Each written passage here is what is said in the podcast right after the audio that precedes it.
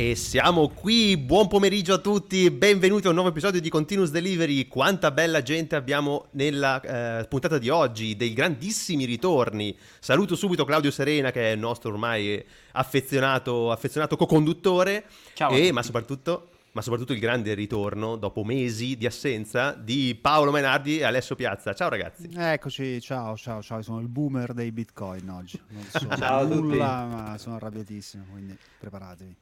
Esatto, ovviamente appena abbiamo detto che oggi avremmo parlato di blockchain e bitcoin, subito si sono radunati i corvi, no? Video, per... sono... il, eh, i dischi. I dischi fissi, esatto. la carenza Tutto di rovinato. Vediamo se riusciamo a tenere questa conversazione nell'ambito Saremo della bra- civiltà oppure no. Secondo Saremo me bravi? sarà Saremo dura. bravi, aspetta, devo fare l'introduzione appunto perché siamo bravi, quindi nell'introduzione devo dire che Continuous Delivery esce ogni mercoledì in podcast al- dalle 9 del mattino circa. E ci trovate naturalmente però non solo sui canali di podcast ma anche su YouTube e Twitch. E abbiamo un ottimo canale Telegram, eh, se ci cercate Continuous Delivery su Telegram ci troverete, lì mettiamo gli annunci delle puntate con un po' di link interessanti che mettiamo a corredo e potete anche mandarci dei feedback. Concludo dicendo che è importante una bella recensione su Apple Podcast perché quella roba lì ci aiuta a scalare le classifiche dei podcast e poi i, cosa- cos'altro? Ah, i, live, i like sui canali, quindi Twitch e YouTube e eh, cos'altro? Le iscrizioni? Le iscrizioni La, al canale? la cam- la campanellina. La campanellina. La campanellina è per... ma però È qua, è qua mi pare. Eh, No, qui dovrebbe è qua. essere qui la È campanellina. qua. è sotto. Quello che indicavi tu è il poster Never Lose the Spark che io non ho appeso sullo sfondo. Eccolo, eh. guardate che meraviglia. Esatto. Sì, perché giustamente il nostro CEO ci tiene a ricordare eh, a far ricordare, se- come sempre, che Continuous Delivery è un prodotto made in Spark Fabric. Bene, abbiamo, abbiamo detto, chiu- chiuso parentesi, eh, merchandising e marketing. Guarda, Alessio che già ha tutto, tutta eh, la, la borraccetta di Spark Siamo- Fabric. Non abbiamo il disclaimer che ci sono contenuti annunci pubblicitari in questa. Anche. Paolo con la felpa comunque. Esatto. Sì, anch'io, anch'io ho, ho la felpa. Vabbè, se tu sei l'unico proprio che rimani fuori Neutro. Brandizzato. l'indipendente. Va bene, ragazzi, naturalmente oggi siamo qua per parlare di blockchain, eh, Bitcoin, Ethereum, NFT e tutto qua. Ecco, e per sbranarci e soprattutto per trollare Alessio su questo. Però facciamo come sempre un attimo di serietà eh, e, e abbiamo un paio di news per voi. Le faccio velocissimamente. Parto da eh, qualcosa di molto interessante, soprattutto per noi, che è l'uscita di Angular 13, anzi Angular V13, perché adesso sapete che mettono sempre la V nelle versioni, quindi Angular V13. E quindi potete lanciare i vostri NG update. Eh, ci sono varie novità, naturalmente linkeremo il changelog e il post ufficiale. Due importantissime che tiro fuori io. La prima, eliminato ormai totalmente il View Engine, quindi il motore di rendering eh, classico di Angular è stato totalmente rimosso dal core, quindi Ivy everywhere, come dicevano già dalla, dalla 12, solo Ivy, quindi scrivere nuovi moduli o fare update a moduli esistenti che supportano Angular 13 è possibile solo con Ivy, quindi molti meno NGCC da ora in avanti, che è il motore di compatibilità che traduce le istruzioni View Engine in Ivy. E quindi niente, questo è un ovviamente grande passo e questo abilita anche un'altra cosa eh, molto interessante che è una nuova gestione semplificata e migliorata dei componenti dinamici. Se siete nella nostra posizione, per esempio, soprattutto Claudio e Alessio si ricorderanno da vecchi progetti, quando dovete istanziare, dovevate almeno istanziare componenti dinamici, per esempio nell'ambito di un CMS headless, dove il vostro frontend non sa quali componenti arriveranno da un editor di backend, dovete usare un componente dinamico che all'epoca, fino alla 12 almeno, significava istanziare una component factory resolver eh, e poi appunto farsi restituire dei componenti creati ad hoc. Bene, adesso questa API è stata semplificata da Ivy appunto, con un'istruzione che è viewcontainerref.createComponent, nome del component che importate, e vi, vi trovate già con il vostro component pronto. Naturalmente è un piccolo cambio a livello di sintassi, però vi fa capire intanto la direzione verso cui sta andando Angular e soprattutto questa nuova API con Ivy eh, produrrà miglioramenti nel futuro e semplificherà eh, queste lavorazioni e pro- probabilmente aggiungerà nuove, nuove feature sui componenti dinamici, quindi super interessante. Aggiungo solo un- una cosa interessante. Eh, AIE, eh, AIE sì, IE, Aio. IE 11. Fa- Faccio fatica sempre a leggere le robe che mi scrivo perché sono in parte in inglese, in parte in italiano, quindi è un bordello. Comunque, IE 11 non è più supportato, quindi non ci sono più i polyfill e non c'è più il differential loader. Ho finito, c'è in realtà un Bello. lunghissimo changelog che non vi posso dire perché Claudio non vuole, ma ve lo, ve- ve lo linkiamo. Eh, naturalmente, come sempre, andate su update.angular.io e mettete la vostra versione di Angular eh, con target 13, vi arrivano tutte le istruzioni per fare l'update eh, comodamente da qualunque versione alla 13. Vai, via, l'abbiamo finita. Eh, cambiamo completamente argomento, passiamo a un paio di news su Microsoft, prima di divertirci con, eh, con il blockchain. La prima è che è uscito la versione stabile di Edge per Linux. Quindi, Ah. aspetta che ho, ho dimenticato di, di- di streamare questa roba, ora ve la streammo. Eccola Andiamo qua. a vedere se c'è su, su Arch. Proviamolo, va. Vai a vedere. Intanto io, io vi dico che eh, è possibile scaricare intanto nel programma Microsoft Edge Insider i canali dev e beta per, eh, per Linux, ci sono i .deb, ma c'è anche la versione stable. Quindi io al momento ho qua per chi sta vedendo il video eh, ho messo la- lo screenshot del Microsoft Edge Insider, ma solo perché non ho trovato il link al download di, del deb stable nella pagina ufficiale di Edge. Comunque c'è. Eh, se siete su ambienti Ubuntu, eccetera, potete andare sulla, eh, a, scaricarvi, a scaricarvi il pacchetto ufficiale di, di Edge.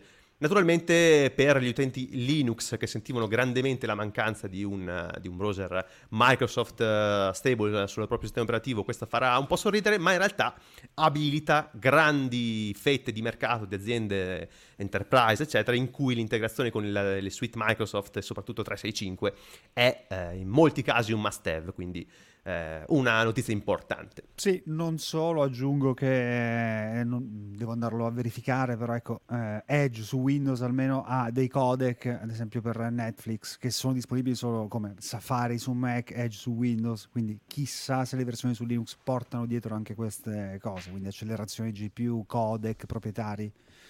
Potrebbe essere interessante. Ci sono tanti casi d'uso oltre quello di avere un altro browser basato su Chrome. La tecnologia che c'è sotto, ma anche dei pezzi proprietari che potrebbero essere patented da Microsoft disponibili adesso su Linux. Questo è super interessante. Tra l'altro mi sembra che Edge sia disponibile già per Android, iOS, Mac, cioè tutto praticamente. Mancava solo Linux, eh, l'hanno, l'hanno aggiunto. Bene, cambiamo completamente argomento, ma restiamo in casa Microsoft. Si è tenuto, adesso vi faccio vedere questo ottimo video dove c'è l'ottimo Satya Nadella. Si è tenuto il, eh, l'Ignite 2021 dove Microsoft, tra le altre cose, quindi tra, parlato di cloud, Azure, eh, Teams, eccetera, ha parlato di metaverso. Incredibile. Visto che, siete, visto che siete naturalmente tutti degli ascoltatori affezionati, la settimana scorsa abbiamo parlato proprio del metaverso di Facebook. Da quando Facebook ha annunciato il suo metaverso sono spuntati vari altri annunci di metaversi, che tra l'altro mi pare che non sia il punto del metaverso avere tanti metaversi, però vabbè. Sono- ne sono spuntati. Anche Microsoft è uscito con il proprio- la propria versione e qui ho, eh, me- mettiamo un bellissimo video del- dell'ottimo Satya Nadella che all'Ignite presenta un metaverso che è interessante soprattutto per vedere la demo che hanno fatto. Intanto perché sotto il profilo umano è un pochino più così caldo, caloroso e, e empatico rispetto al quel video di- di- di Zuckerberg che presentava il suo metaverso che era piuttosto freddo e dove c'erano degli invitati di Facebook, degli ospiti di Facebook un po' così mh, con, con- con delle parti da recitare un pochino, un pochino freddine, mentre questa versione del, del- de- dell'Ignite è un pochino più carina da vedere, diciamo così, più empatica, dove c'è questa presentazione in cui dei tizi stanno in un ufficio virtuale per qualche motivo di Accenture e parlano tra di loro in modo abbastanza naturale in un ambiente eh, ricreato, ricreato virtualmente. Questo è Mesh per Teams. E la cosa che ha fatto un po' storcere il naso a qualcuno è che questi avatar virtuali non hanno le gambe. Sono dei fantasmini che fluttuano nella stanza eh, senza gambe e quindi hanno chiesto giustamente a Microsoft ma come mai sta roba che non ci, sono, non ci sono le gambe? Quelli hanno risposto che no, perché questi avatar sono la versione 2D eh, non sono la versione ancora pronta per il VR, non sono in 3D, quando sarà la versione definitiva avranno tutti anche le gambe e, e va bene. Però, per insomma, darti ha la- fatto- l'esperienza completa di una call dove non si vedono le gambe. È quello l'idea, secondo me. Eh, O forse le gambe saranno un DLC da acquistare a parte. Esatto. NFT. esatto. E comunque eh, questa presentazione ha delle- degli, degli degli- degli aspetti un pochino meno futuristici e così eh, strani, stravaganti rispetto a quella di Facebook, però ha ancora delle cose che non si capisce bene come potrebbero essere implementate. Se vi ricordate quello appunto che diceva Carmack l'ultima volta, mancano le spiegazioni tecnologiche di come questa roba sarà implementata, perché ok i visori, ok eh, gli occhialini, AR, VR, eccetera, però ecco, vedere questi ambienti virtuali estremamente interattivi, dove la gente si passa le cose su schermi, su tavoli virtuali, eccetera, eh, eh, si fa ancora un po' fatica a capire come tecnicamente saranno implementate. La cosa interessante è che Microsoft può puntare sull'integrazione con la suite 365, come loro hanno detto. Quindi hanno- si- visto- sono visti in alcuni video che i- questi partecipanti alle chat 3D lanciano degli Edge, dei browser, dei browser Edge e delle- de- dei, dei pezzi di Office dove lavorano in collaborazione. E questo a tendere è uno scenario effettivamente molto interessante a livello lavorativo, più probabilmente della semplice VR chat di, di Facebook.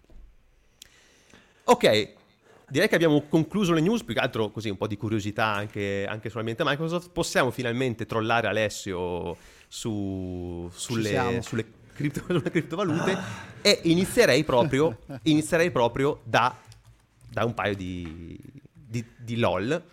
Non LOL per chi ha perso dei soldi, perché parliamo di truffe. Parliamo di truffe. La prima di cui vorrei eh, così raccontarvi è questa. Quello che state vedendo per chi sta guardando è un eh, sito che adesso non esiste più ed è il sito della criptovaluta Squid. Che cos'è Squid? Squid era, era ormai una criptovaluta che è stata creata il 26 ottobre e che in pochissimi giorni, in 3-4 giorni, ha raggiunto 2.861 dollari per unità di valore. Naturalmente tu potevi andare su questo sito, comprare questa criptovaluta, era molto anche pubblicizzata sui loro, sui loro canali. Cosa succede? Subito dopo aver toccato questo picco di, di- di valore, i creatori di Squid l'hanno tolta dal mercato, hanno incassato quello che, che- quello che potevano e sono scappati con il, con il malloppo, togliendo da internet qualunque riferimento, togliendo il sito, gli account social, Twitter, Telegram e tutto quanto. Quindi sono completamente spariti. Chi aveva comprato dei token si è trovato con niente. Hanno fatto quello che in gergo si chiama rug pull, ovvero ti tolgo il tappeto da sotto i piedi all'improvviso. Infatti il, il prezzo del token, se non sbaglio, è crollato da 2.861 dollari a 0, Zero. 0,0000 qualcosa nell'arco di forse 15 secondi o, o comunque un, arco di tempo veramente brevissimo.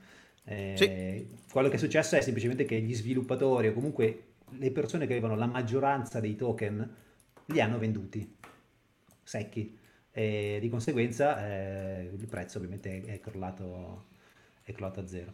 Eh, sì, è una brutta, È una brutta storia, soprattutto perché ha perso dei soldi.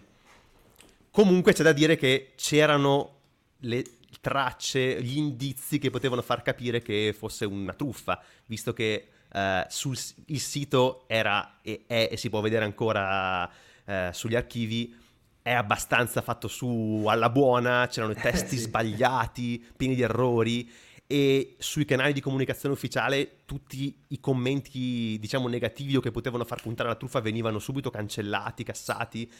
Quindi, eh, ah, e soprattutto una cosa da tenere sempre ad occhio, la moneta non poteva essere rivenduta dopo aver acquistato, che è, che è una delle, delle cose che avevo letto, poi mi conformerai tu Alessio, sempre, mh, a cui bisogna sempre fare attenzione quando si investe in una cosiddetta meme coin, comunque in una nuova criptovaluta, no? Se non puoi rivenderle, qualcosa di strano potrebbe esserci. Ma infatti comunque un che rischio... ci farai con quelle che hai comprato adesso? Eh, con quello che ho comprato? Niente. Di quale? Di, di, di, squid- di- di Esatto. token? No, perché per fortuna non, non- sono arrivato tardi, per fortuna, non ho avuto la- la- la- l'opportunità di comprarne, peccato. Eh, però sì, è- allora, il crypto space, chiamiamolo così, è pieno, raso di progetti di questo tipo, dove la soglia tra progetto con grande potenzialità e progetto fuffa è veramente molto molto molto sottile. E, in più se a questo aggiungi la frenesia complessiva che c'è in questo momento nella, eh, in questo settore, dove basta che sia X token eh, con eh, una, un login carino e vengono buttati addosso centinaia di migliaia di, di dollari, è ovvio che è lo scenario perfetto per questo tipo di, di truffe. Eh, eh bisogna sì. sempre fare, un, allora, fare vera ricerca è, è, è, complicato, però se qualcuno decide di investire dei soldi in, queste, in questo tipo, tipologia di token, il consiglio più banale è provate a vedere se esiste un white paper, provate a vedere se gli strumenti di comunicazione vi sembrano seri abbastanza per giustificare un progetto a, a medio-lungo termine. Se la risposta è mm, come in questo caso, io sono dal sito, questa roba qui non, non, non vorrei neanche... Seguiteci per altri consigli finanziari. La cosa, la cosa interessante sul linguaggio in realtà è che mm, le truffe che funzionano meglio sono quelle che non hanno un linguaggio preciso e ordinato e hanno certo. invece errori di battitura, frasi sconclusionate, per una errata percezione dell'essere umano che dice allora è fatto a mano, quindi c'è dietro una persona vera, mi posso fidare. Potrebbe anche una, essere eh, questo ci, ci sono, no, ci sono degli studi interessanti a proposito, eh, partiti dalle truffe più conosciute, quindi i principi nigeriani e da lì in poi, e quelle che funzionano meglio sono quelle che hanno gli errori di battitura. Stefano Lelli dice tutta colpa di Elon, che però in realtà Elon... Come dargli torto? Elon ci ha fatto un bel po' di soldi con queste, con queste, con queste valute. Non con questa ovviamente, ma... Eh, ricorderete Dogecoin, ne avevamo parlato nel, nel primo crypto episodio. Uh, Dogecoin, ma poi uh, ultimamente c'è stata un'invasione di questi cosiddetti meme coin, ci sono migliaia. Eh, Appunto, recentemente infatti, c'è stato Shiba, Shiba, Inu che ha... Come si fa, come si fa a riconoscere un, una moneta reale da, un, da uno scam? Eh, dal white paper, cioè entriamo in un discorso veramente complicato. complicato.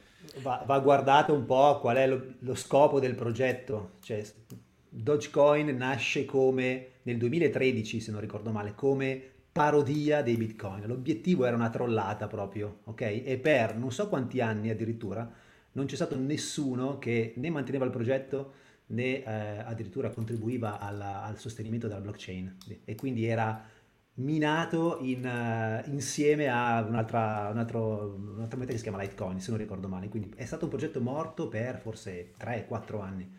Ed è esploso perché purtroppo ci, o per fortuna, non lo so, comunque in questo settore ci sono persone che hanno un potere enorme di risvegliare i morti, vedi eh, Elon Musk. Elon Musk, ah, secondo me, anche lui ha iniziato come con l'obiettivo di trollare, no? perché lui è un grande troll. Ha recentemente, se non sbaglio, fatto addirittura un, un, eh, un, sondaggio, un, pull, un sondaggio, su Twitter se dovesse sì, o meno vendere, vendere il 10% delle proprie shares Tesla. Sembra eh, il 30%. Ha vinto il sì, 10%. Ha, ha vinto mm. il sì e quella roba lì, quel 10% lì sono milioni e milioni di dollari che adesso lui tranquillamente dovrà, venderà sicuramente. Quindi è un personaggio veramente al, al, al limite Elon Musk, genio e sregolatezza che...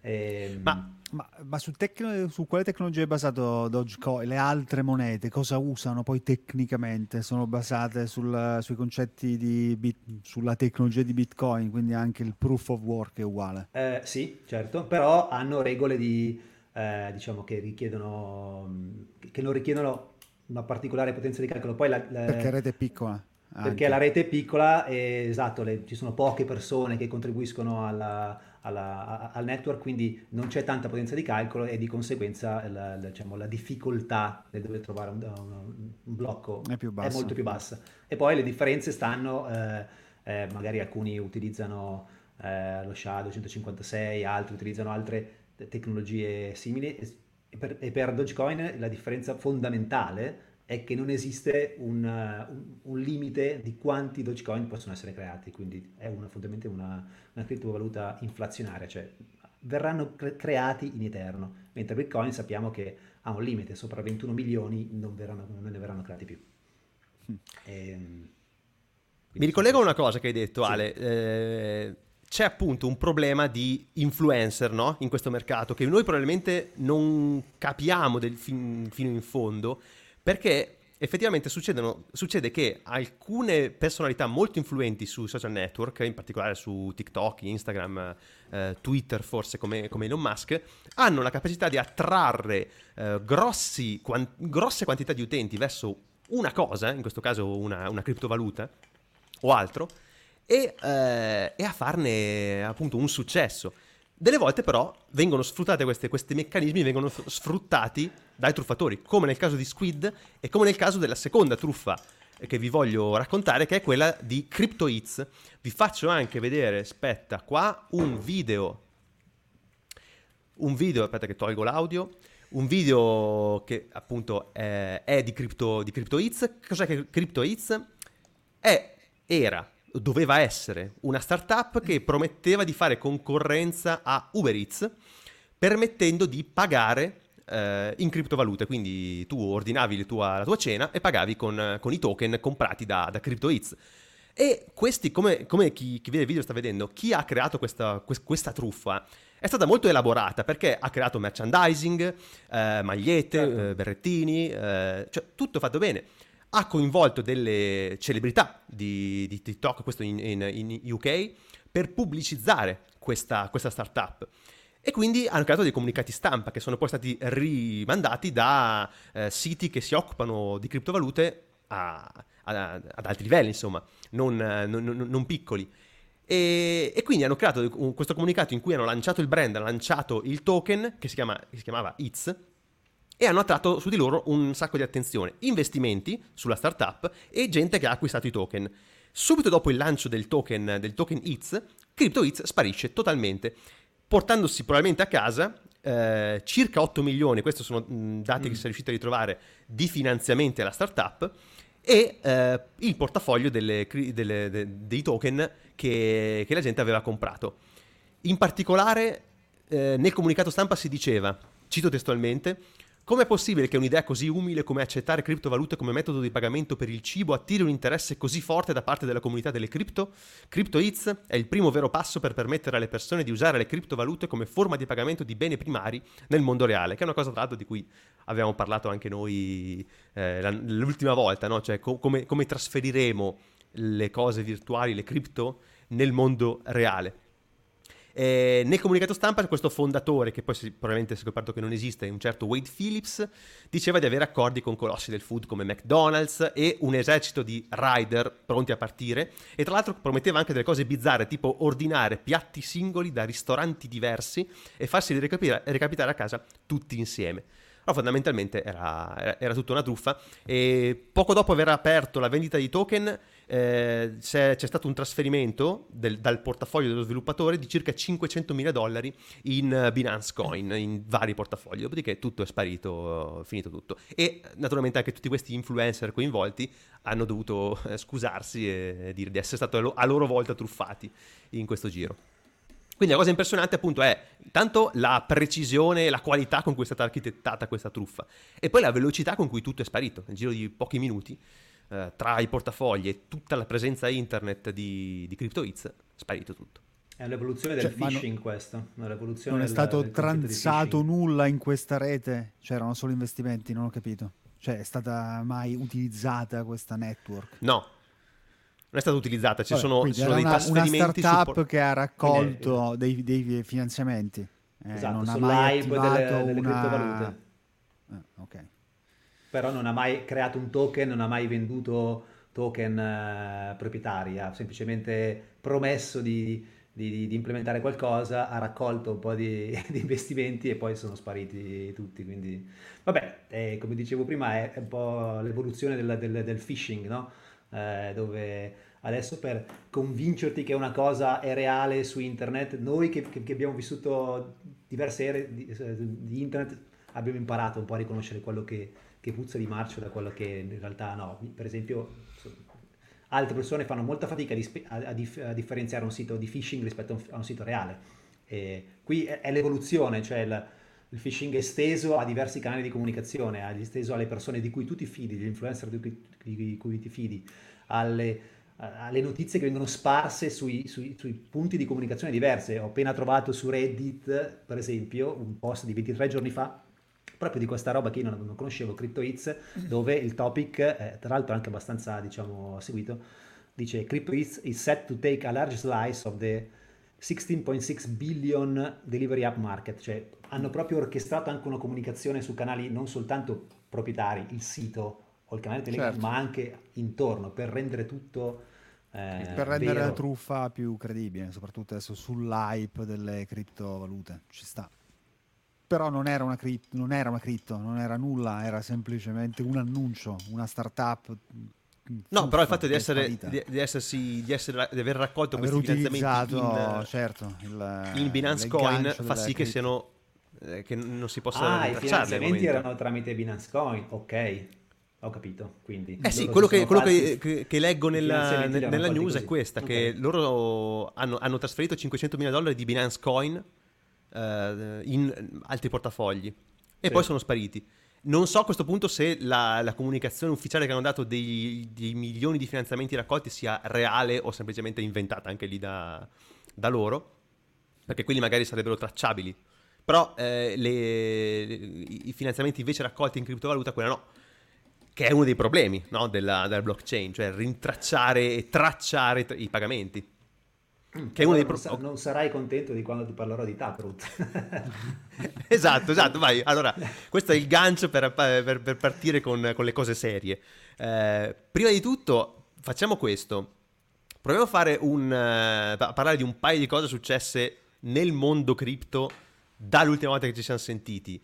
Eh, ne abbiamo tirato fuori un paio di, di, di, interessanti e ti lascerò la parola perché non ne so mezza. Mm-hmm. Eh, parliamo del lancio dell'ETF, il primo ETF basato eh, sul prezzo del Bitcoin in Wall Street. Sì, è stato appunto creato il, il primo ETF basato su dei feature contracts prezzi, del prezzo dei bitcoin uh, sul New York Stock Exchange Market se non ricordo male e il, il dovrebbe, essere, dovrebbe chiamarsi BITO, il, il ticker, no, il simbolo.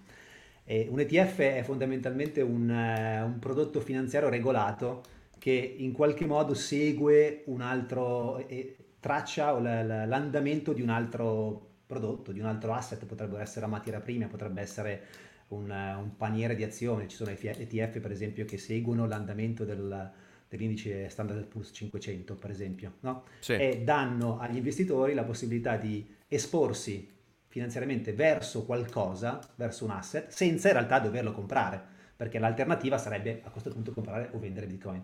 In questo caso tu puoi comprare l'ETF senza doverti eh, passare l'iter di acquisto e, e mantenimento dei tuoi eh, Bitcoin. Eh, non, è, ecco, non, è, legato al, direttamente al prezzo, ma è legato al prezzo, eh, all'andamento dei feature contract, che è, un, è, come se ci fosse un pezzettino in mezzo per arrivare al prezzo. E, ehm, la cosa interessante è che è, è, dalla data di, di, diciamo, di, emissione di questo ETF penso che sia il secondo, eh, sia classificato al secondo posto rispetto al volume di trading eh, creato, quindi c'è un enorme interesse da parte della, della, da parte della, finan- della finanza classica, chiamiamola così. Mm.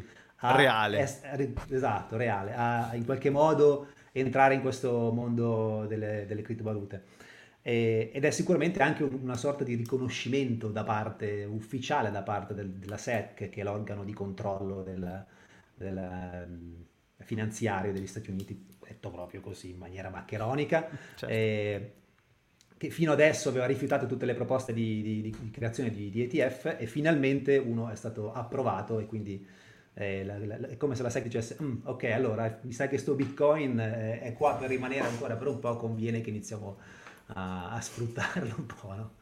E, ehm, beh sì, è sicuramente una, notizia interessante. Eh, non ha provocato questa esplosione di, di prezzo perché potenzialmente ah, perché si una, pensava che da lì in avanti che Bitcoin dici, eh. questo è, è, è la, rompiamo la barriera del confine tra cri, mondo cripto e mondo finanziario classico lo rompiamo in questo in realtà eh, eh, nel momento in cui stiamo parlando credo che Bitcoin sia intorno ai 68 mila dollari, quindi siamo ancora ai massimi. E, mm. e, ed eravamo anche ai massimi quando abbiamo fatto la puntata qualche mese fa, quindi in mezzo ci sono stati un po' di andamenti, quindi inizio a vedere una relazione tra cripto puntate di, di liberi e prezzo e massimi del prezzo di Bitcoin. Quindi, non lo so, la butto lì. E, ehm, E quindi niente, questa è sicuramente una, una, una notizia interessante per chi in realtà è interessato all'aspetto finanziario, ok? All'aspetto, all'aspetto di, di, di, comprare o vendere o comunque in qualche modo farci dei soldi con, con i bitcoin. Sì, e soprattutto l'influenza a vicenda tra bitcoin e mondo reale, che si è vista anche nel caso di El Salvador, che è praticamente il, correggimi se sbaglio, il primo stato dove bitcoin ha valore legale.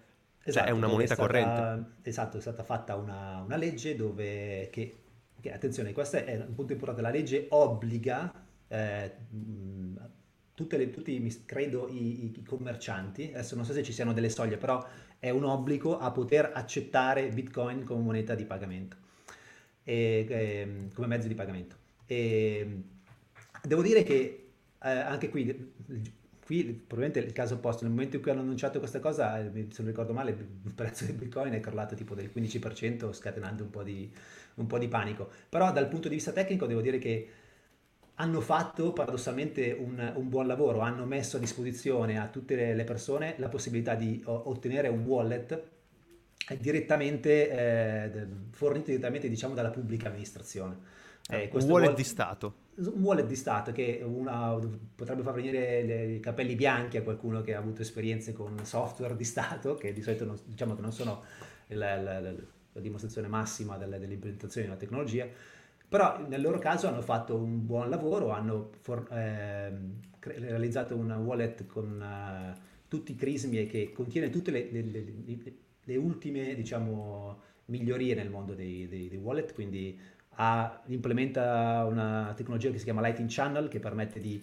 eh, creare pagamenti rapidi tra una persona e l'altra, senza però eh, mm. con, con, un bassissimo eh, costo di, di transiz- transazione, senza dover per forza andare a scrivere direttamente sulla blockchain ogni singola transazione. Questo del Lightning Channel è una feature molto, molto, molto importante. E, ed è anche poi, insomma, hanno altre cose tipo Segreted Witness che sono, vabbè, de, comunque hanno fatto un buon lavoro. E, hanno anche il loro bel canale Twitter, eh, quello esatto. qua, è il Salvador BTC. Ma tra l'altro, se ho capito bene, hanno anche convertito parte dei loro, insomma, de, de, delle, della ricchezza di Stato o comunque hanno comprato dei bitcoin. Hanno, con... Sì, sì, hanno comprato anche bitcoin per, eh, diciamo, eh, alimentare anche la, la, la, l'attivazione di questi wallet, perché tu attivando un wallet ricevevi automaticamente 30 dollari di eh, bitcoin. Mm-hmm. Quindi hanno fatto una sorta di airdrop eh, per, anche per invogliare le persone a, a che infatti questo wallet che infatti hanno anche detto, mi sembra che adesso con i soldi guadagnati dal, dalla crescita del valore di Bitcoin rispetto a quando hanno comprato, poi faranno investimenti, finanziamenti, scuole, eccetera. Forse gli è andata anche bene, però, eh, perché ci, ci è, un, sono dati, un grosso rischio rispetto ai guadagni che Salvador ha fatto con uh, questa mossa dei bitcoin, considerando che sì. il PIL di, del, di, El Salvador è tipo il PIL di, eh, di Padova probabilmente. no, chiaramente è tutto pubblico, eh, questo canale, quell'account Twitter che ho messo mh, fa eh, Twitter regolari con i dati del portafoglio di, El Salvador e, e quanto vale il bitcoin. Chiaramente è un grosso rischio no? convertire pezzi degli asset di Stato in una valuta così, così volatile. Eh, perché per adesso gli è andato bene, potrebbe andargli male. Però... Dipende sempre cos'è che stai rischiando, ok? Eh, diciamo che... Sì, come abbiamo visto anche in altri casi. dei contribuenti, dei pochi contribuenti che hanno. A quel no, punto esatto. il rischio è basso. Ma diciamo. al di là di quello, credo che El Salvador tanti tanti anni fa abbia deciso di adottare il dollaro statunitense come moneta principale e secondo me da, da, quel, da lì in poi non, le cose non sono andate benissimo per, ehm, per, per lo Stato del Salvador. Eh, la cosa che mi fa storcere un po' il naso è il fatto che abbiano in qualche modo obbligato le persone a dover accettare anche il Bitcoin come metodo di pagamento, quando e questo è, è un po' una, una, mor- una, mossa un po' diciamo forzata, no? che forza un po' la mano. In teoria l'adozione dovrebbe essere spontanea, ok? Dovrebbe essere il Bitcoin dovrebbe Beh, essere però se tu dai valore legale se tu dai valore legale a una moneta, devi per forza costringere i tuoi negozianti ah, almeno ad accettarla. Eh, boh, non lo so se sia così, però... Cioè, se in Italia l'euro ha valore legale, gli negozianti sono obbligati ad accettare il pagamento. Sì, no, però in questo caso ne hai due, capisci? Hai la, eh, in questo caso ne hai due, sì. hai due, hai Bitcoin e hai il... il Vabbè, come quando noi avevamo lira ed euro per quei mesi in cui coesistevano.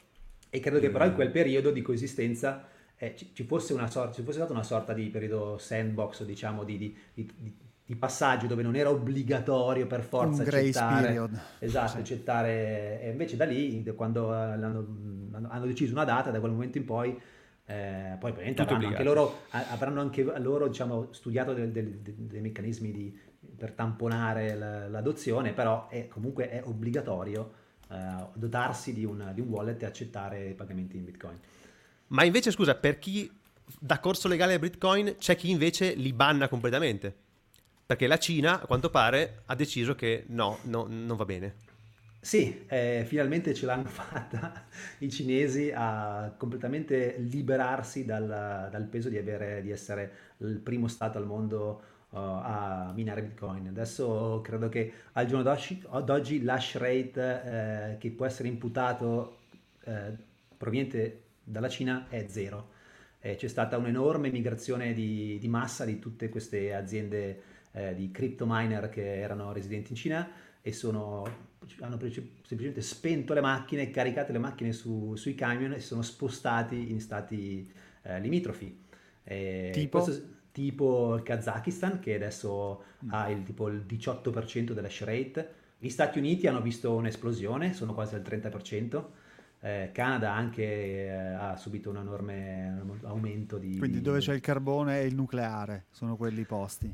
Dove ci fare. sono probabilmente dove ci sono No, no, non è eh, una fonti di battuta, no è- no dove ci Eh, sono fonti di, ti- di- ti- ti di- sto già vedendo pronto per trollare. esatto, Io energia a a- basso costo a basso costo sì Ehm, però è stato In realtà anche Cingolani è a favore del- di un buon nucleare moderno, quindi non è detto che sia per forza il, ed è il ministro del- della transizione ecologica. eh. Faremo una puntata sul nucleare.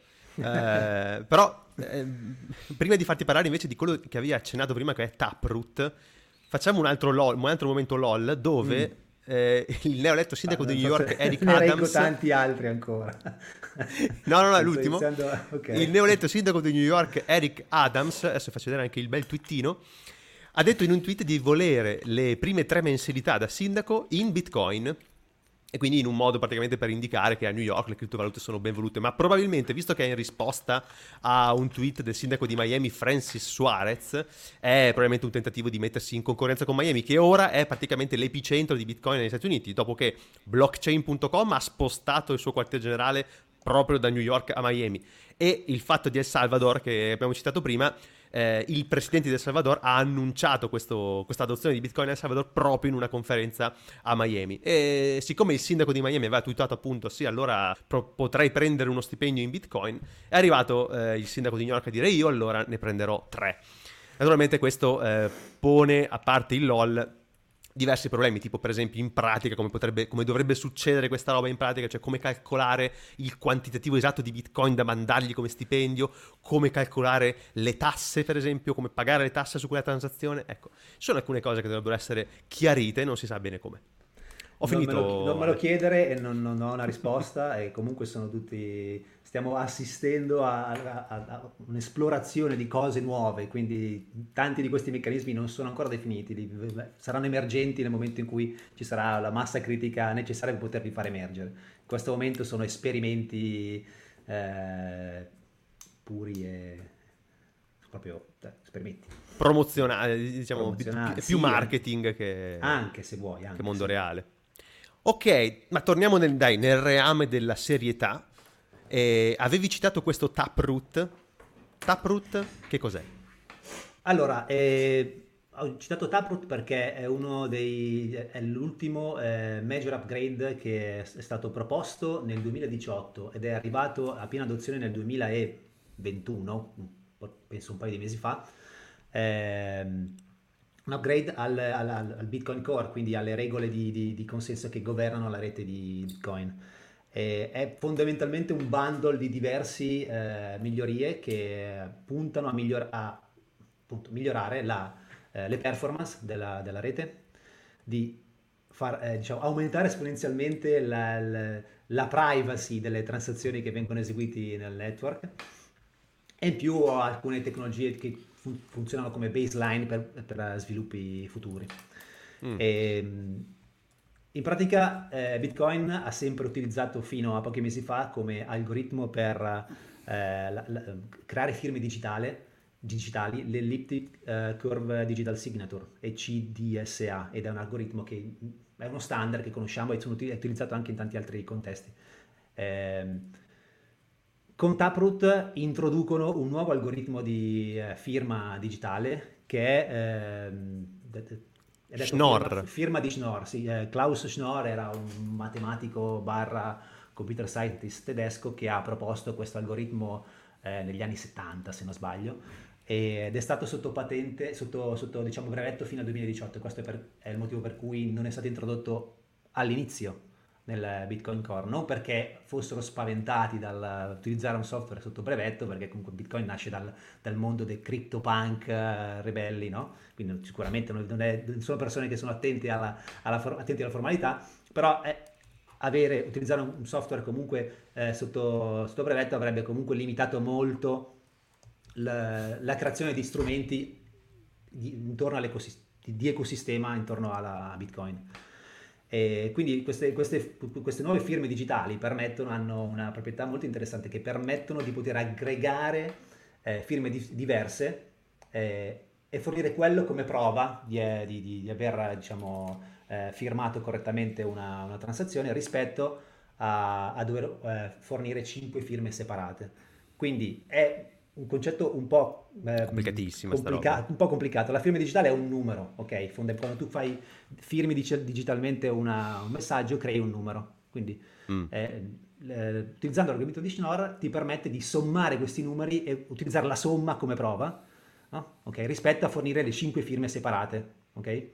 Quindi vuol dire che tu una, crei una prova molto più corta che toglie, diciamo, eh, occupa meno spazio nel blocco, quindi dà più spazio per inserire transazioni e aumenta la performance. E soprattutto nasconde tutto quello che ci può essere dietro e te lo mostra come un'unica transazione normale con una firma eh, e, non, e, non, vedi quello che diciamo, è implementato dietro, quello che è successo dietro, quindi nasconde tutta una serie di, di, di operazioni che possono avvenire eh, quando, quando, c'è una transazione, perché una transazione è fondamentalmente uno script che gira e decide se tu puoi cioè, spendere o no certe, il bitcoin di, di, di riferimento. Se ho capito beh, bene, è un nuovo algoritmo di hashing alla fine. È un, no, è un algoritmo è l'implementazione di, di questo algoritmo. Del, sì, però non dell'hashing, ma della, mm. della, firma digitale. Nel momento in cui mm. tu devi firmare digitalmente un documento, tu hai una chiave privata, la applichi alla, al testo che vuoi firmare, al documento che vuoi firmare, crei una firma, che è un numero, ok? Poi io ti do la firma, ti do la mia chiave pubblica, tu applichi la chiave pubblica alla firma e sai, puoi verificare che sia stata firmata da me, quindi io sono quello che ha la chiave privata e puoi anche recuperare eventualmente il messaggio Ma che contenuto. costo ha a livello di computazione? Ma oggi? nessuno, nessuno Quindi non ha nessun tipo di impatto sulla, sulla, Non impatta sull'energia, sul costo impatta, della transazione. No, no, no, Migliora semplicemente la, la sicurezza migliora le eh, performance generali della, della, blockchain perché richiedendo meno spazio nel blocco lascia più spazio ad altro, ok? E migliora le, la, la, la, parte di anonimicità, se è un termine, non sono sicuro no, se un termine. Ma sì, creiamolo noi. Però abbiamo capito il concetto, perché eh, qualsiasi tipo di transazione, quanto complessa possa essere, viene sempre mostrata nella parte pubblica della blockchain come una semplice transazione, ok? Cioè dall'esterno eh, è dall'esterno tu non sai... dedurre se tu hai usato quell'algoritmo a un altro. No, Comunque dall'esterno non la... sai quali sono i dettagli della, della, della transazione ah, che hai fatto. Oggi invece si sanno. Oggi, oggi si pre... sa come oggi, è stata sì. firmata, cioè tu puoi eh, decomporre il, la transazione e capire Ma puoi anche pezzi. capire quali sono diciamo, le dinamiche della trans- transazione proprio, perché io se mando a te Paolo Manardi un bitcoin, io posso, te lo mando e posso dire questo è il Bitcoin, ma potrai spenderlo soltanto tra 90, tra 90 giorni, ad esempio, e se sono passati 90 giorni e hai il possesso di queste chiavi eh, pubbliche, allora puoi spendere. Cioè posso creare delle regole,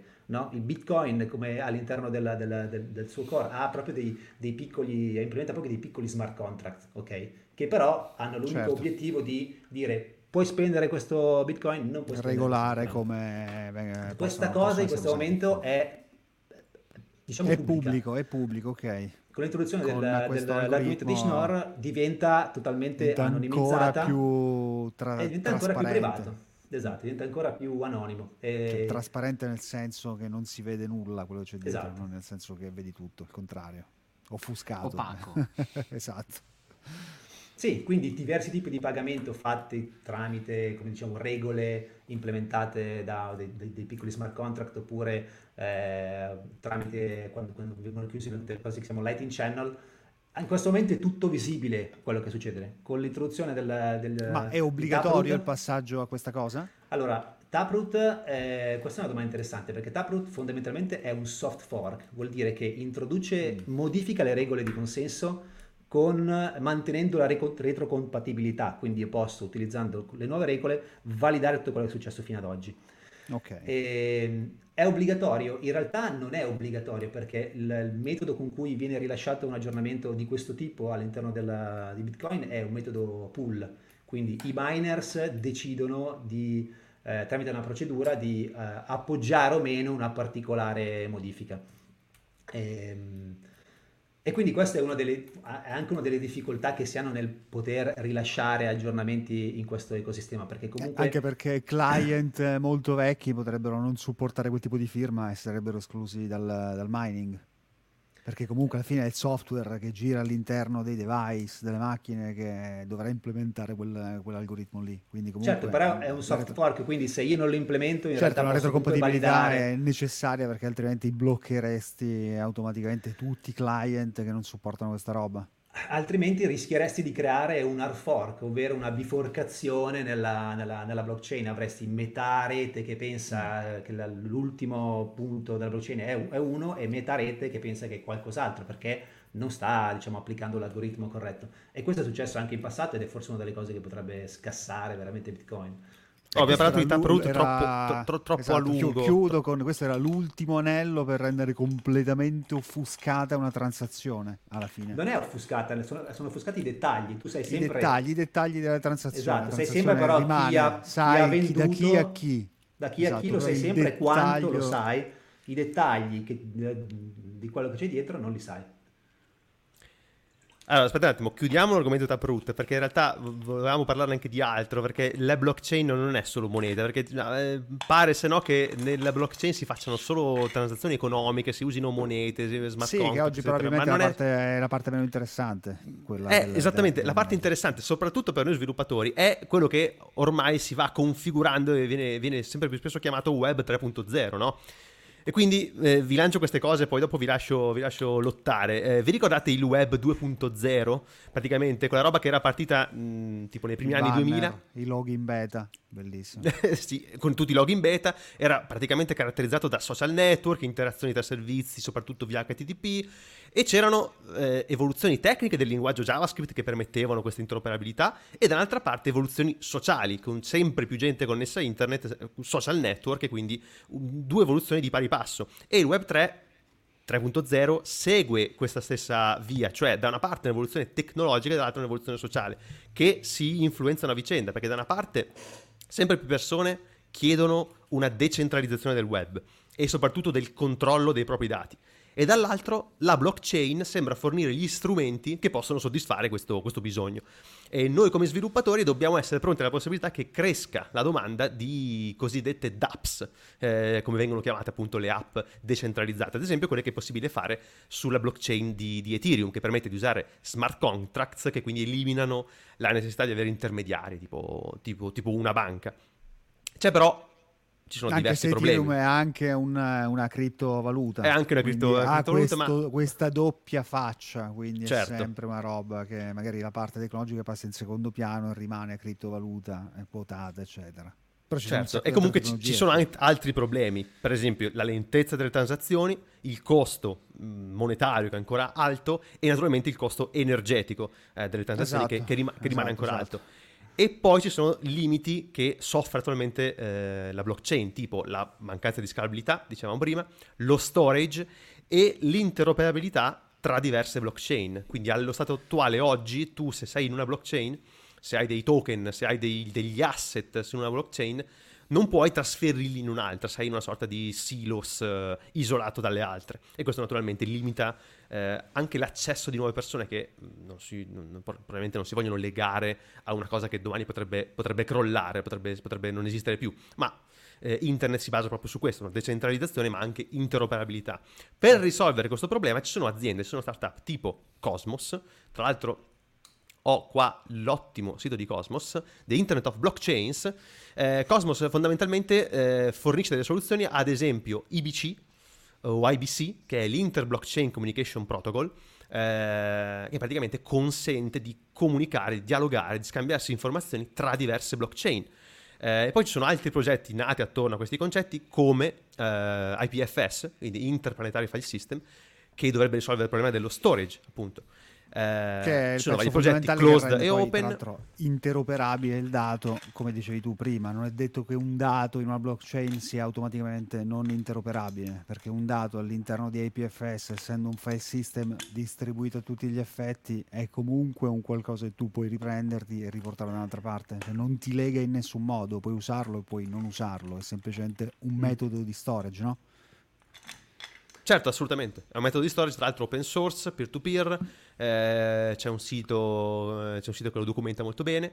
E, e un, altro, un, altro, un, altro, aspetto tecnologico che, che, bisogna affrontare è il fornire agli sviluppatori come noi, che vengono dallo stack web, degli strumenti per poter lavorare sul nuovo stack blockchain. E come aziende come Cosmos, per esempio, stanno lavorando in questo senso, offrendo stack scritti in Go e dei tool, delle CLI, dei sistemi per avere dei nodi in locale o in ambienti di dev, di test, dove poter creare software e testarli eh, su, su, una blockchain. Quindi si sta andando diciamo, verso una eh, inclusività del, dello, dello sviluppo su blockchain. Sì, anche IPFS ha lib peer-to-peer che permette proprio di implementare applicazioni che utilizzino poi IPFS come, come storage. Quindi questo è l'elemento fondamentale che permette poi il, la creazione di queste piattaforme distribuite dove si passa da una distribuzione one to many al many to many. Cioè se c'è un sito non starà su un server, probabilmente starà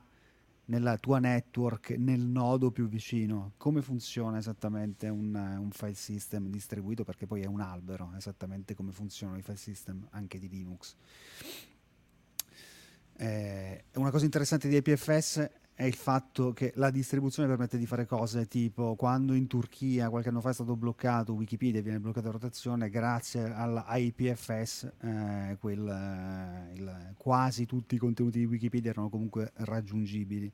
Quindi questa qui è una prima implementazione pratica del fatto che una network distribuita di storage comunque riesce a bypassare controlli governativi di quel tipo, rendendo gli utenti poi parte di una network che si autoregolamenta, che è un po' il concetto della moneta, no? Alla fine.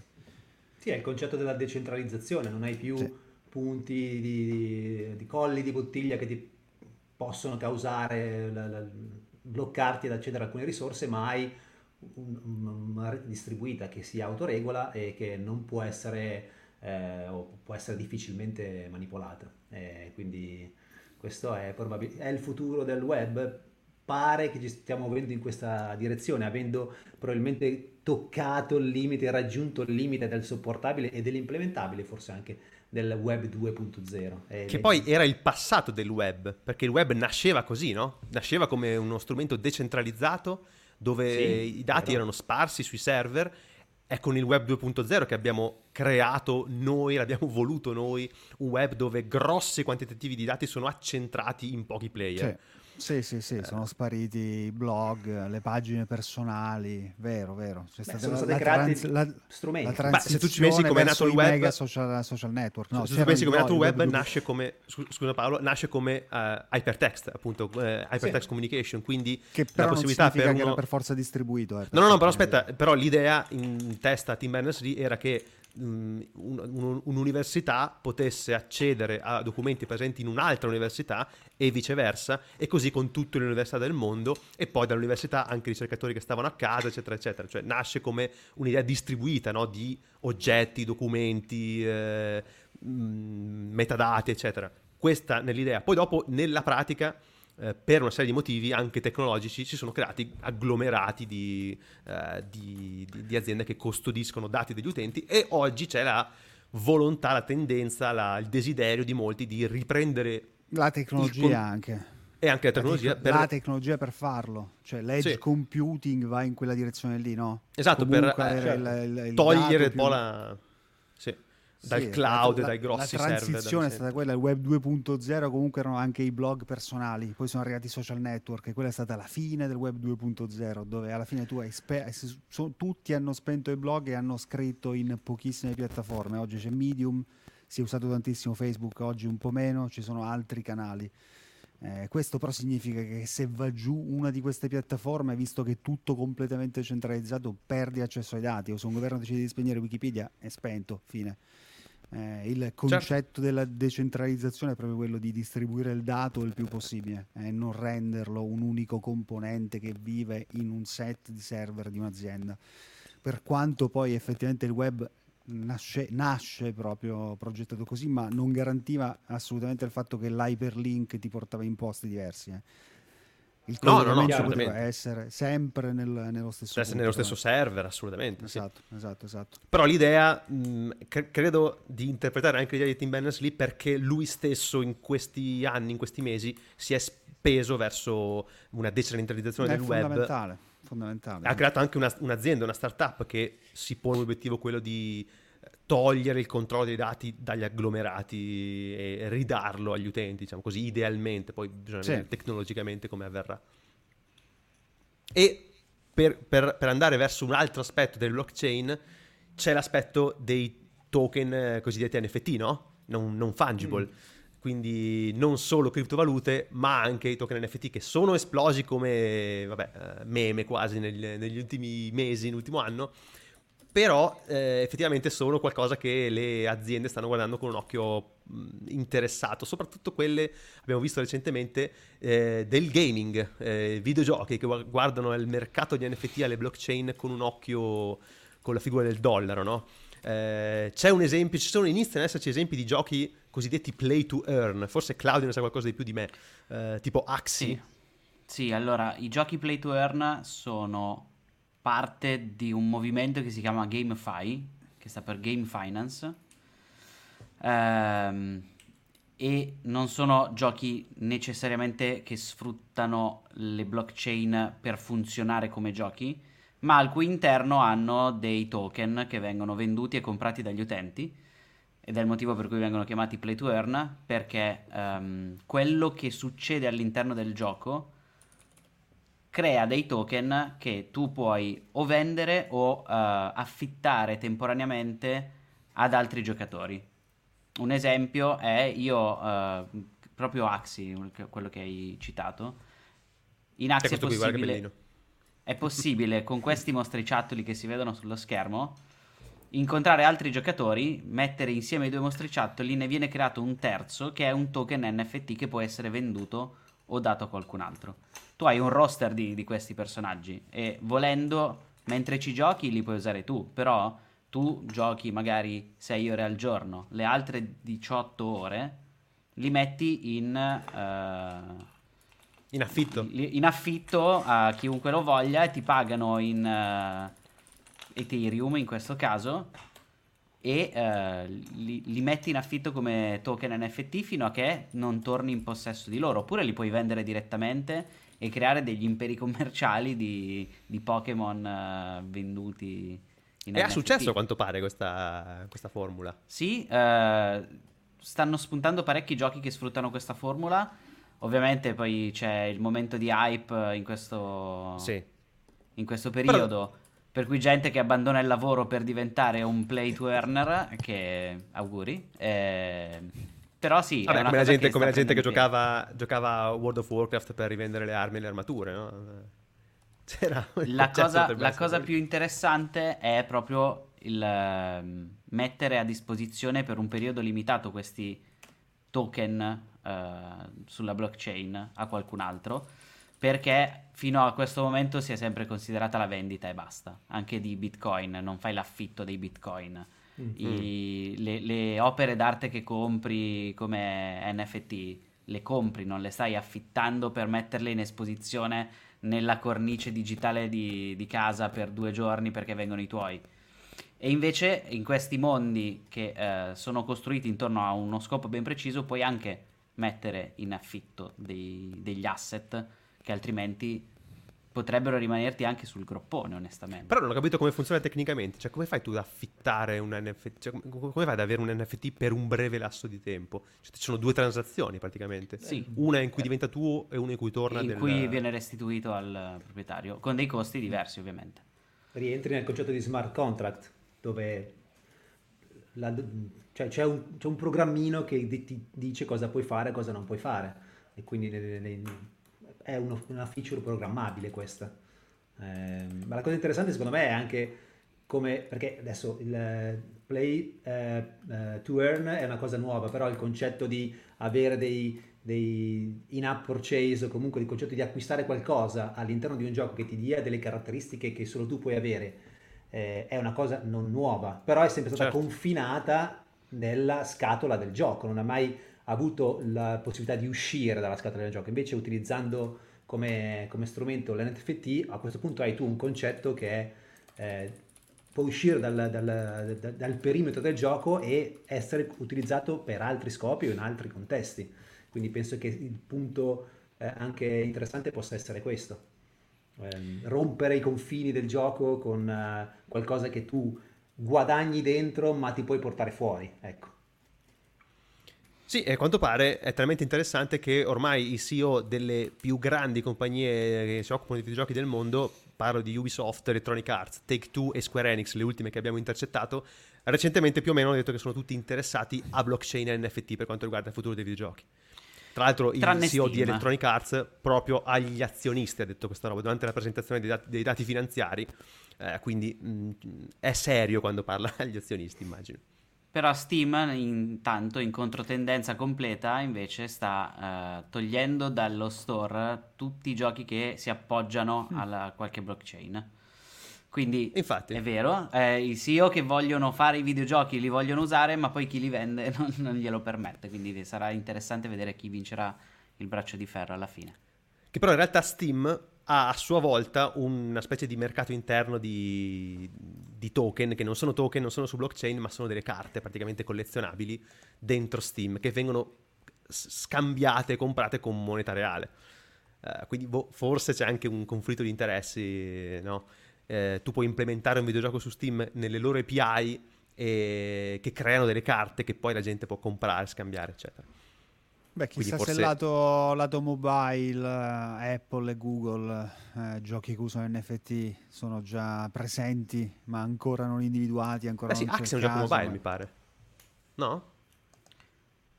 Mi pare che sia un gioco mobile. O è anche un gioco mobile. Sì. Beh, andrebbe automaticamente contro tutte le regole dell'in-app purchase, no? Eh. Quindi aspettiamo il prossimo caso Ban. Apple, Google versus eh, gioco con NFT. Esatto. E per concludere, naturalmente, non possiamo non menzionare gli ultimi dati che riguardano Bitcoin e ambiente. Quindi, eh, secondo le stime dell'Università di Cambridge nel, nel 2019, il consumo di elettricità di Bitcoin è stato di poco superiore a quello dell'intero Egitto e di poco inferiore a quello della Polonia. Quindi, cosa vogliamo fare? Vogliamo cancellare Polonia e Egitto per, fare, per compensare? Eh? Stai dicendo questo, amante del Bitcoin?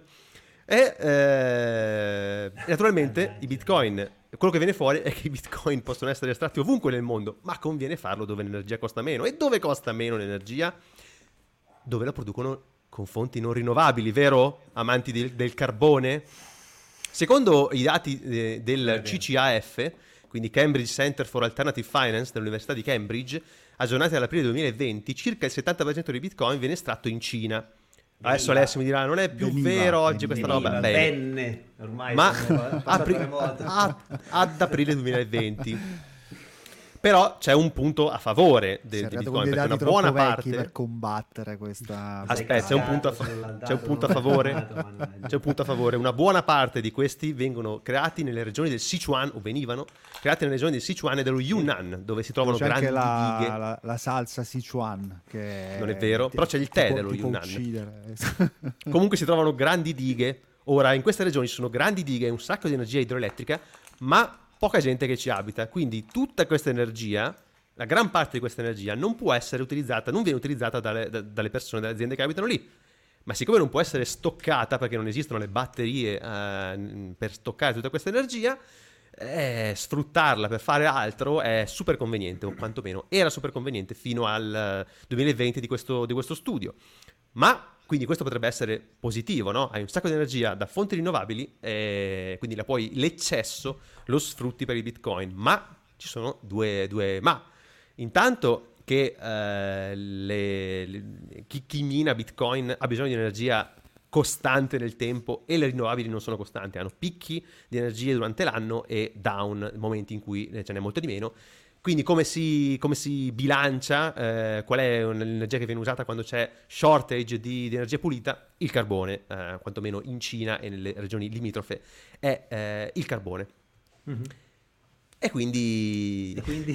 come, come, vuoi rispondere a Dove Alessio? A parare. Rispondo che l'argomento, il ragionamento è sbagliato in partenza, perché eh, non è un problema di consumo di energia, ma è un problema di produzione di energia perché io posso eh, comprarmi la mia Toyota Prius perché voglio essere a impatto zero, arrivo a casa, so, abito nella regione del, dello Sichuan, arrivo a casa, l'attacco alla corrente elettrica, però se quella corrente è prodotta con fonti non rinnovabili, io comunque sto ricaricando la mia macchina elettrica con fonti non rinnovabili, quindi il problema deve essere spostato dal proprio il fulcro, il focus deve essere spostato non sul consumo, ma sulla produzione, quindi è, è, è sbagliato. Ma no, in realtà il, lo studio del, del CCAF era esattamente quello che stai dicendo tu. Il problema non sono consumare quanto l'Egitto, è come l'energia consumata per fare questo viene prodotta.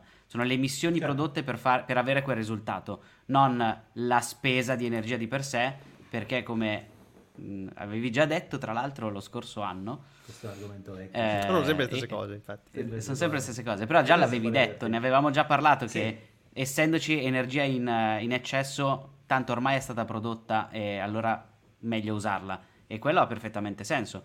Il problema è dove questo non viene fatto o dove le emissioni per produrre la stessa quantità di energia non sono altrettanto favorevoli per il resto del mondo. Sì, che dovremmo dire, allora se non ci fosse quel consumo do- dobbiamo presupporre che non ci sarebbe la produzione di quell'energia? Probabilmente no, cioè la produzione di energia ci sarebbe comunque.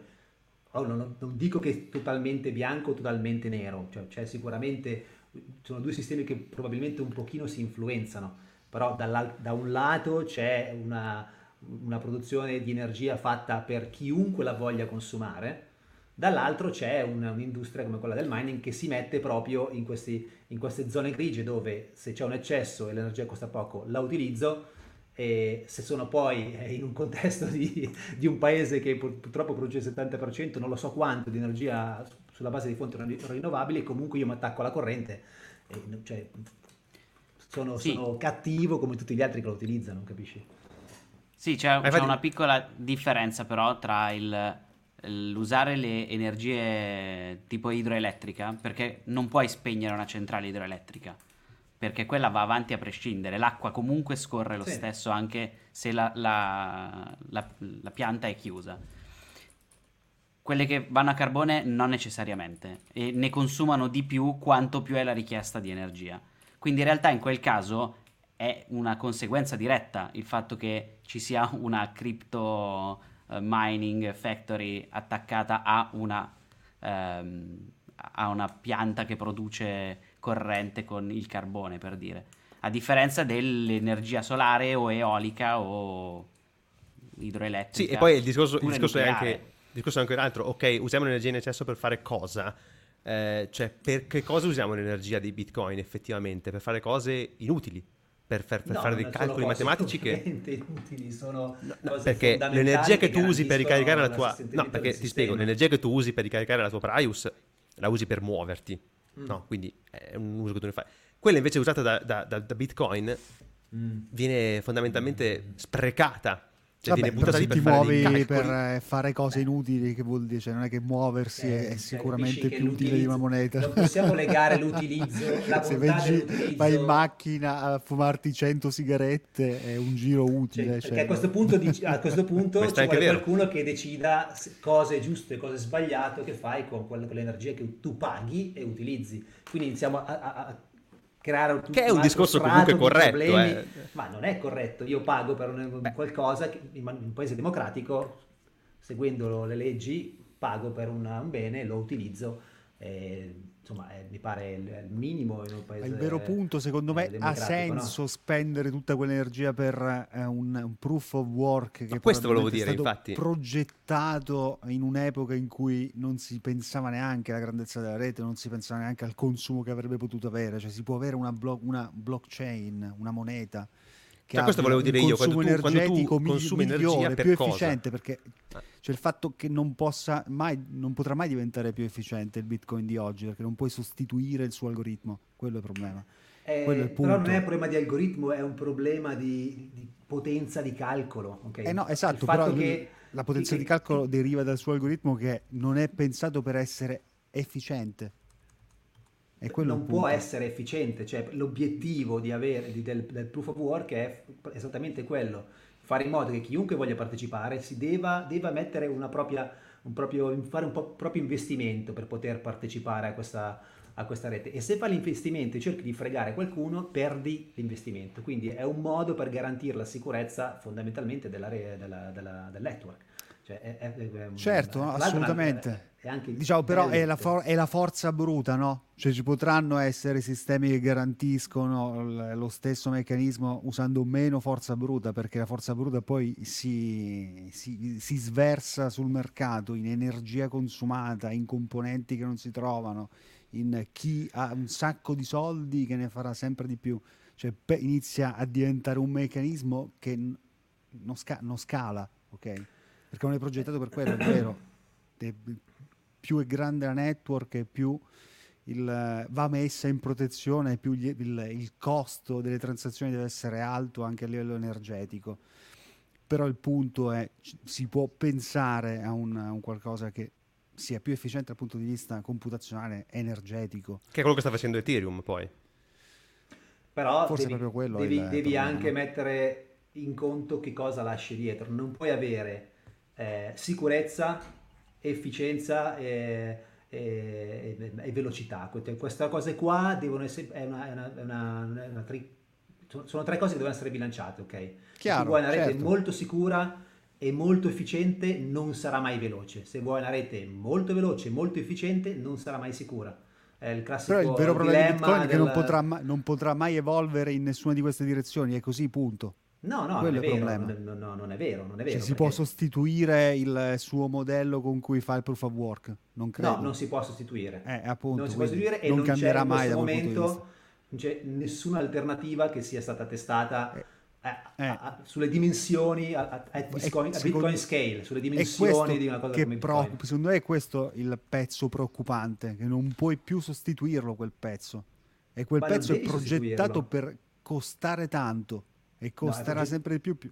È progettato per essere inefficiente, ma non, deve, Inefficiente. ma non deve essere ehm, Costare in eh, termini di- non deve costare per forza in termini energetici computazionali, no, no, computazionali, intendevo, non energetici, perché poi boh, magari... Quindi tu dici ottimizziamo nuova- la produzione di energia oppure la, il CPU che crea, che calcola la stessa cosa e abbiamo una diminuzione del costo energetico per fare le stesse cose che, facevamo, che facciamo oggi. Però potenzialmente avrai un aumento della difficoltà, perché più sarai in grado di, di fare quel lavoro efficientemente, più la rete si autoregolerà per eh, aggiungere complessità nel sistema, perché tu non puoi eh, trovare un blocco in meno di 10 minuti. Questa è, una, è proprio una delle regole fondamentali di Bitcoin, quindi è anche uno dei meccanismi forse più belli, dove un- una, cosa che è progettata nel, 2000 nel 2008 è arrivata fino al 2022 e si è autoregolata mantenendo questo sistema base. E questo è fondamentale per, per per la-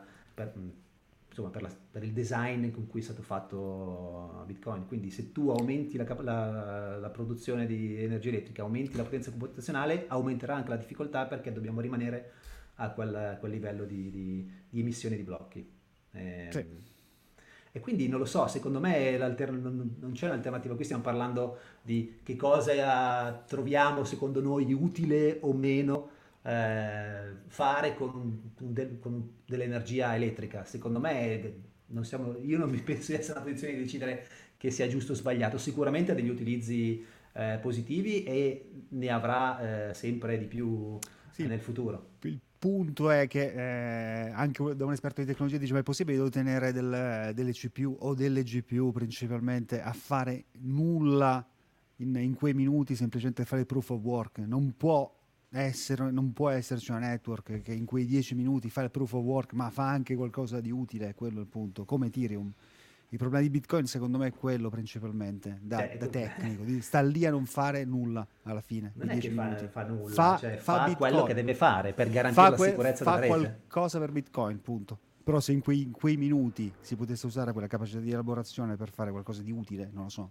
un rendering di qualsiasi genere, qual, qual, una moneta cicli di CPU buttati e di GPU secondo buttati. te una moneta digitale come Bitcoin non è utile quindi? Perché noi stiamo dicendo questo. Stiamo dicendo che non è utile che, che, che è sprecato no, no, ma, no, lavorare no, no, non, dico, non, dico, quello. Dico che il elaborare minuti per semplicemente per lo scopo di far esistere la rete è probabilmente tempo sprecato. Il concetto degli smart contract probabilmente vuole entrare in quello spazio sfruttiamo il, la capacità computazionale, ma anche per fare qualcosa che eh, non sia semplicemente a supporto del funzionamento della rete. Della Però moneta. sono due cose. Vai adesso ultima battuta e poi andiamo in no, chiusura. Quello che volevo dire a Paolo è che comunque sulla carta il ragionamento ha senso. Il problema è che adesso, la, per esempio, la, il network di Bitcoin si è evoluto talmente tanto che le macchine non sono più GPU per la maggior parte, sono macchine con dei chip progettati soltanto Dedicati, per fare quella sì, cosa sì, lì. Certo, non certo. possono fare nient'altro. Quindi eh, sarebbe bello, ma in questo momento non si può. Bene, proseguiremo credo all'aperitivo a parlare, a parlare di queste cose a, a colazione domani. Eh, quindi ringrazio tutti quelli Dai. che ci hanno guardato in questa live e tutti quelli che ci seguiranno in podcast in questa settimana. Vi invito ancora una volta a iscrivervi al canale Telegram e magari, magari mandarci un feedback così capiamo se dobbiamo ancora invitare Alessio e Paolo a parlare di Bitcoin oppure è stata l'ultima volta. Mettete una bella recensione, un bel commento qua sul canale, iscrivetevi al canale, like, cuoricino viola, tutto quello che dovete fare. La campanellina. Eh, cam- ah, la campan- campanellina, mi raccomando, importantissima, fondamentale. A questo punto saluto tutti, saluto Claudio, saluto Paolo e saluto Alessio. Ciao. Ciao. ciao e a tutti ciao, appuntamento ciao. alla prossima settimana. Ciao ciao ciao. Ciao.